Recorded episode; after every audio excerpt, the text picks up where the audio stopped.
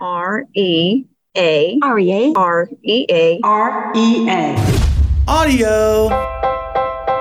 R E A audio. REA Audio. R E A audio Audio. Audio. R E A audio Reemployability. Season two. Season two. Season two. We were watching football this past Sunday when a promo came on talking about the game set to be played on Christmas Day this year. What a treat, right? Football all day on Christmas Day. Well, my 16 year old daughter says, I don't think it's right for those guys to have to play football on Christmas.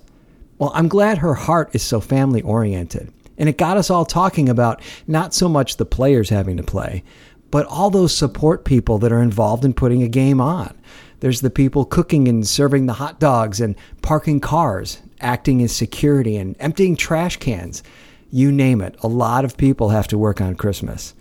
One small cross section of our population that works all the time, regardless of the holiday, are those serving in our armed forces. And many times, the heavier burdens, especially during the holidays, fall on their families. For that, I'm super grateful. You may remember Tyler Hundley. He was on REA Audio several months ago talking about a volunteer trip to Peru where he helped build a playground. Now, he grew up in a military family, and I was fortunate to have an opportunity to talk to him this week about what that was like, especially this time of year. Tyler Hunley, uh, placement specialist with Reemployability, uh, joining us. This is like our special holiday edition of REA Audio, and I'm really excited to have you because last time you were here, you talked about a, a great um, volunteer opportunity that you had that Yes. was in Peru, right? Exactly. And, uh, and and that was so interesting. I love the fact that that you were you know so willing to go do something so special for some people. And your story about the kids was awesome. And you know, we got to thinking a little bit about the holidays and, and what it is that that makes the holidays special, and and you know how people look at different lives and, and don't always understand what it's like to live in their shoes. And I wanted to have you on because you grew up in a military family, and that posed a lot of, I'm sure, special situations Yeah, a- unique as, you were growing yeah. up, right? So, if you don't mind, just start off. Tell me a little bit about your experience. What was it like growing up in a military family? I imagine you moved around a lot. Yeah. Tell me, what was that adjustment like? How, how did you deal with that? Yeah, well, first of all, once again, thanks for having me on here. Uh, happy holidays to you. Yes, so uh, a lot of unique challenges. We did move around a lot. My dad was in the United States Marine Corps uh, for 21 years. He's a retired master sergeant now. Um, so, I mean, I was born in Maryland, and shoot, we've moved all over the place North Carolina, over to Japan, back to South Carolina, then California, then back to North Carolina, now finally Florida, I think is where we'll stay for quite a while. Um, a lot of unique perspectives and challenges um, that come along with being a military family. I believe uh, the military represents 1% of the United States population. Um, so it's something that you don't really notice. You go to sports games and you'll see, you know, people stand up, kind of like we spoke about, um, salute to service. Um, but you know, it, it looks like it's a lot more people than it is. I feel like it's it's really just such a small group. So yeah, Yeah. How, so how did that directly? For, actually, first of all, let me ask: What was your where was your favorite place? Oh man, it's tough because uh, as you grow up, you you get new friends and things, and you start to develop new interests. Um, Okinawa, Japan was such a tropical climate and I such a cool place. I mean, gosh, not that many people have lived there. Um, it is relatively common in the Marine Corps worlds that that people will go uh, and see that place, but I think that was that'd be my favorite. Yeah. How how was your Christmas different in Japan than it was, say, in Virginia or other places? Christmas was different there. Um, that was the first time that my dad actually was deployed. So he he went over to, uh, to Afghanistan while we were over in Japan. Okay. Um, yeah. So how do you how does a family first off just uh, holidays aside, right? How does a family prepare for a deployment where uh, did you do you know the amount of time that your dad was going to be gone and and so how do you get in the right mindset and prepare for that? They, they give you a rough estimate, um, and I definitely would um, like to place a lot of emphasis on how important my mom was to that um, structure that we had as our family. Um, you know, obviously, whenever my dad's gone, there's not much that he can do at home um, to help out, and she she took on a lot of that. But yeah, so we know a rough estimate Um, for Afghanistan, I believe he was gone for a year. Prior to that, he was in Iraq for uh, seven or eight months, I believe. You know, it's it's kind of iffy for me. I was a lot younger. I was five years old and then seven, so Right, right. Um, I'm sure that I remember it a lot different than she would. Mm-hmm. But yeah. So, so what do you guys do to prepare? I mean, I know you, that your mom took a. I mean, and your mom is the HR director here at Yes. Reemployability, so I can absolutely see how she would embrace those things and take care of everything. She's she's a great person, and I- and I know uh, she took care of you guys really really well. But what sort of thing? What kind of role does a kid play Yeah. in that in that type of preparation? in in prep i mean it's it's it wasn't quite stay out of the way but there's there's a lot of things military wise that he had to go do training for um, and that's leading up months in advance that he would have to go for a couple weeks at a time that's something not a lot of people know or talk about um, it's really not just the year long deployment and then he's back for good it's pre-training um, so we're prepping as in you know helping him out uh, packing food or helping him pack clothes whatever it's going to be. Um, and then you know once he's gone we're trying to prep. Back then it was uh, we didn't have all the all these fancy equipment and things like that. It was a webcam i remember. We had to go buy um, make sure that it worked uh, just from his work on base prior to him going all the way overseas. Um, so things like that you know just trying to make sure that even while he's physically gone he's still there with us um, and has a presence. So So you were able to do like video chats with him while he was gone, even while he was in Afghanistan. correct yeah I, I often wonder about, you know, I look at all the technology we have right now, and it's it's so helpful. I mean, sometimes it's a burden, right? And people talk about people being on their phones all the time and Right. everything. But the but the ability to do like that is is so wonderful for you and your family. I often think about what it was like in like World War II. Essentially, kids, 19, 20 year olds, would go and they'd be gone for you know, years, never really knowing when they're going to come back. And the only communication was between letters that could be delayed months. right maybe a letter or two it's, it's insane right Yeah, I mean, can you imagine saying goodbye to your loved ones and not being able to communicate and not even knowing what's happening to them? I can't imagine. That's that's the point, right? Yeah. It's uh, we've come a long way tech Yeah. technology wise. So tell tell me a little Christmas story. What when your dad was deployed during the holidays? Uh, what did your mom do? What memories do you have that were good ones and maybe some not so good ones? Yeah, we. Um, I'd like to kind of place an emphasis on the core family that we had, um, especially during the holidays. It's important to lean on people like that. Um, whenever you're over there on a literal island, you know, not just metaphorical, but uh, Okinawa, Japan, you're sitting in the middle of the ocean. Not a lot of uh, extended family over there. Um, so she just tried to make it as normal as possible. You know, Superwoman, just baking cookies. Um, we were doing church events. Um, we would go. We had an after-school program that we would go to. They had work parties there as well. Um, and then we were lucky, actually. Uh, one of my cousins was deployed over there in the Air Force at the same time. So he, uh, or not deployed, he was over there in Japan as well. He was able to come over for Christmas, I remember. So we're opening gifts, um, making it normal for him and us as much as possible. Were you able to talk to your dad? I was, yes. So uh, I remember doing a video call. It, they were never that long. Um, you know, it's they're very busy as well. It's still work while he's over there. Um, but yeah, able to say Merry Christmas. Um, and if not, it was a phone call um, day before, during, and after. So Yeah, yeah, that's nice. I remember uh, I mentioned before we started recording, and, and I have such a minute experience with this. My dad was deployed during the first Gulf War. He was in the reserves, and he was gone for just probably six months. But I know how that affected our family, and that was we didn't have video chats, right? So he would we would uh, send cassette tapes to each other and be able to hear each other's voices, which was which was pretty neat. And and I remember there being like a, a support group for you know families. And, and it was brand new to us right? We didn't we we did not sign up to be a military family.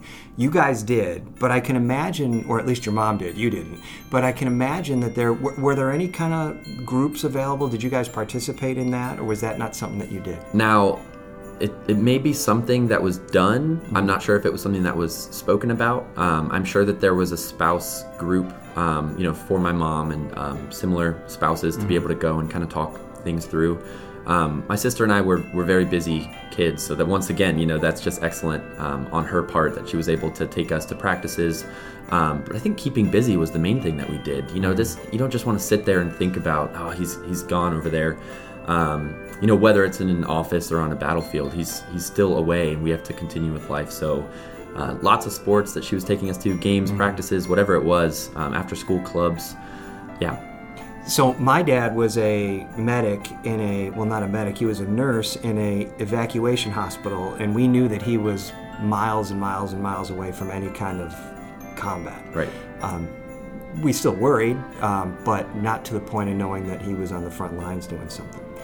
Your dad wasn't like that, right? He was. He was he in more involved in in, in frontline stuff. So- what did he do? Funny enough, um, my mom told us that he was, you know, in an office building somewhere. Right. Um, since then, we've learned. I mean, he wasn't infantry per se, but uh, yeah, he was. He was out there, um, forward operating bases, which is pretty much field of battle adjacent. Um, he, especially whenever he was in Iraq, I know that he stayed in uh, Hussein's palace at Mm. one point. You know, after it was taken over, so he was there. He was in the thick of it. It was not just an office building.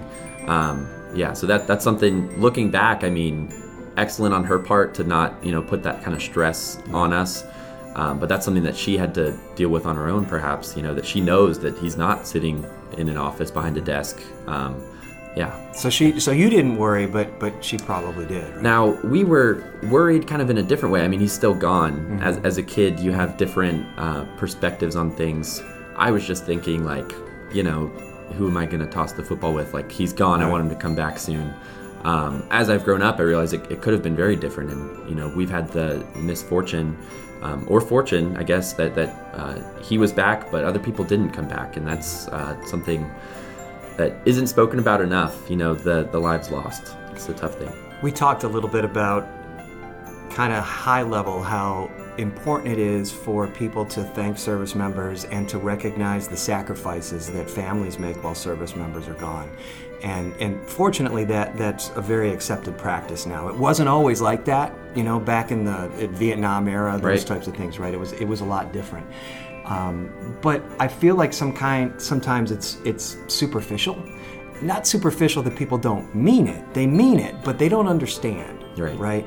So, on the outside, is there anything from a from a family's perspective that people can do, especially during the holidays, for military families that you're aware of that would really be more personal and more one-on-one? Things that, that they can actually do to help rather than just. And again, I'm not discounting the fact that we stand up at a hockey game and cheer for people. Right. I mean, that's that's important.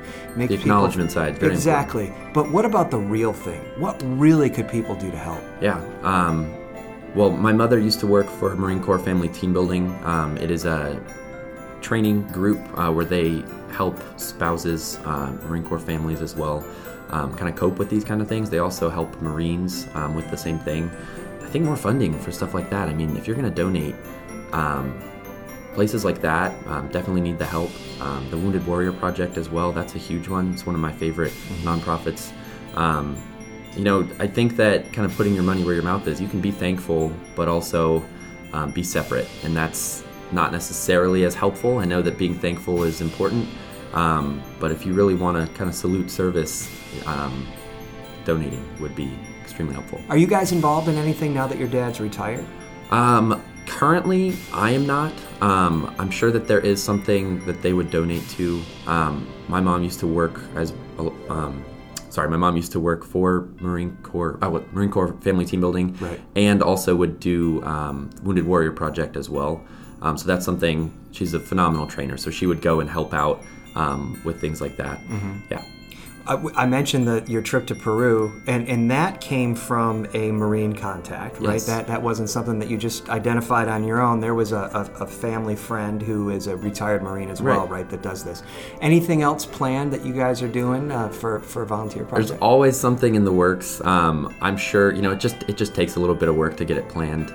Uh, there's not currently a trip planned, um, but yeah, Dan Lysick, another shout out. Uh, he's he's an amazing man, um, former Marine as well. Yeah, we would love to get another group going. That one was a father son's trip. You know, maybe soon there will be a, a mother son's trip or something cool like that. Yeah. What's it like now with your dad home all the time? Is, I mean, I know you're older, obviously, Yeah. so and you've been at, at school, so you've been away too. So it's not like you're a, a 12 year old kid where dad's all, all of a sudden home. But I can imagine there's some dynamics that change there as well. Absolutely. Um, and again, especially during the holidays. Uh, holidays are a stressful time, regardless. Um, how did you all deal with that, with dad coming home? Yeah, so I was, um, like I was saying, he deployed, in my opinion, a majority of the time was whenever I was a lot younger. I was fortunate that he was around for most of my high school life, um, and then all through college, uh, he's been retired. So the dynamic definitely shifts. Um, a lot more conversations had. That Peru trip really helped spark some things, um, you know, that we don't really bring up. You know, things like bonding or talking more on a high level than just you know what sports teams playing you know our favorite Bucs or lightning or whoever it is uh, big tampa fans but yeah. We we started to talk at a much higher level after the peru trip especially um, and after he retired i think it's really important to have those conversations about not just like oh what happened over there that's that's stuff that's his personal um, life but things about our dynamic and what we want it to be like it's very important to address if by chance there's anybody listening who is either a new military family, right? There, there could be somebody that just just married a, a military member and they're getting ready to start a military family. Uh, any words of advice that you could give, just based on your experience, uh, of how to best uh, keep the family together and and you know be close to one another. Um, I just want to go back to say that remaining busy super important. Um, if you find hobbies that you all enjoy as a family, those will kind of be the glue that keeps you together. Similarly, um, extended family. I know that whenever we were in the states, not overseas anymore, every single holiday that we could, we would be visiting extended family. Um, that whole saying, you know, it takes a village. You know, what if my dad hadn't come back? You know, then we're glad that we have those bonds with aunts, uncles, all that, who are also um, Marine Corps members as well. But yeah, extended family, leaning on them, especially through the holidays, that's very important. So, in your role, your newer role here at Reemployability, you communicate with a lot of not-for-profit company organizations. Uh, you've been doing that for how long? Have you been doing the the communication with the not-for-profits? Yeah, so I believe that I got moved over to the placement representative role in June. Okay, Um, so- so, about six months now. Pretty good amount of time. Yes, You've yeah. talked to your share of I certainly have. not-for-profits, right? What are you hearing from them during the holiday season? Are they slowing down? Are they getting busy? What what can people do to help? So they are very busy currently, um, and it's it's my job to to send our volunteers over their way to get them some extra help. It's hard to get them on the phone currently, but they're very very busy. Have a lot of extra donations coming in, especially thrift stores, Salvation Armies, things like that. Um, a lot of extra donations, not enough hands. So my main job is try to get them on the phone. I'm like, I'm trying to send you some help. You know, let me just help you. Right. Yeah. So very busy. Do you have a favorite not-for-profit? Do you have a go-to, and there's a reason why? Now, this doesn't really correlate to the theme of the episode with the military, but um, I placed with somebody yesterday and I realized it's been pretty constant theme. I've been placing with literacy councils, um, so people that uh, are either teaching adults how to read, uh, young teenagers how to read, writing as well, um, and gosh, like what a, what a cool thing that they do. Yeah. It's got to help with employment rates. It's got to help just education wise um, for the rest of their lives. That's super helpful to be able to read and write. Well, a lot of times when we talk to employers about utilizing the uh, transition to work program, when we talk about not-for-profits, they think of the go-tos, right? Food kitchens, the food banks, those types of things. But you bring up a great point. There's a lot of other types of not-for-profits out there that have nothing to do with serving the homeless or gathering food or lifting boxes, Right. right? Things like that. What sort of roles do our injured workers play in uh, an organization like that? Yeah, so the one yesterday, um, I was able to place them. They would be checking volunteers in and occasionally assisting with those classes. It's like a one hour course that they're taking, um, literally going through the motions of, of teaching them reading and writing skills. Um, we obviously have to check first um, that they would be comfortable with that kind of thing um, and that they have any experience. But once you get the right fit, that, that can really be a fruitful thing that we can get them set up with. Do you have a favorite reemployability story? Um, man, I one of my favorite stories currently is just that you guys were so gracious to let me be remote, you know, as a college student. Um, and it's not quite a story, but just the fact that I was able to still feel so included while I was remote. Once again, shout out to the technology, you know, that we're using currently. Right. Um, able to do, you know, one-on-ones with my team lead or um, group meetings. Um, able to be on Teams chat constantly um, to remain in constant contact with those friends and coworkers that we have. It's interesting that you say that though, because it kind of does come back to the military that we were talking about. Right? You know, the military experience.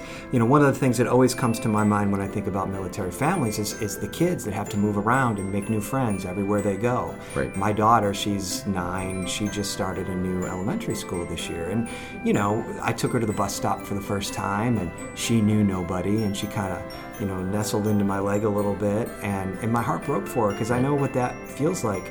And, uh, you know, she's outgoing, she made friends, but that can be really, it, it can fill kids with anxiety. How did you deal with that? And do you, do you even remember that? Or, or did that help Oh. shape you into who you are? Yeah, um, it, it definitely speaks to kind of my adaptability that I have. Um, and I think a lot of military kids would share that same uh, core trait. Moving to a lot of different schools, one of my worst memories that I have, and we got to speak about this in Peru, a time that I was terrified, um, was third grade, starting a new school. We had just moved back from Japan um, to a school in South Carolina. Didn't know anybody. Um, not only that, but it wasn't summer starting new classes where everyone's kind of new. It was middle of the school year. Here's this new kid plopped down. Um, I was terrified. Luckily, I had my dad there, you know, walk me into class and everything, and instantly made um, some really good friends that I still have to this day. But yeah, that's that's a tough thing. It gets um, doesn't really get easier, I would say. Um, you just get better at it. But moving schools like that is something that military kids have to deal with. What if I can give a tip? I would say just just reach out um, to old friends, kind of lean on them, just like you would family members. And um, I think that's what made our family so strong during times like that. Is that you know I have my sister going through the exact same thing, a couple grades above me, meeting new friends, and we get to talk about our experiences together. Mm-hmm. Well, your whole family's home now. Yes. Right? So everybody's together. You're back from school. So this should be a pretty special holiday season for you. Absolutely, I know. yes. Absolutely. Tyler, thank you for taking some time to talk with me. I think it's really interesting to get the internal perspective of, of what military families go through. I'm going to do a little bit of research and post some links in the show notes for some organizations if people are interested that could help military families out now during the holidays. And, uh, and I hope you come back and talk to us more about some of the things that you're learning while you're talking to these not for profits because that's those are the stories we want to tell is how Yeah. we're helping people. So you're right on the front lines for it. So thanks, Tyler. Yeah, Appreciate it. Thank you. I always appreciate coming on. Uh, once again, you know, thank you to our service members out there, and happy holidays, everybody.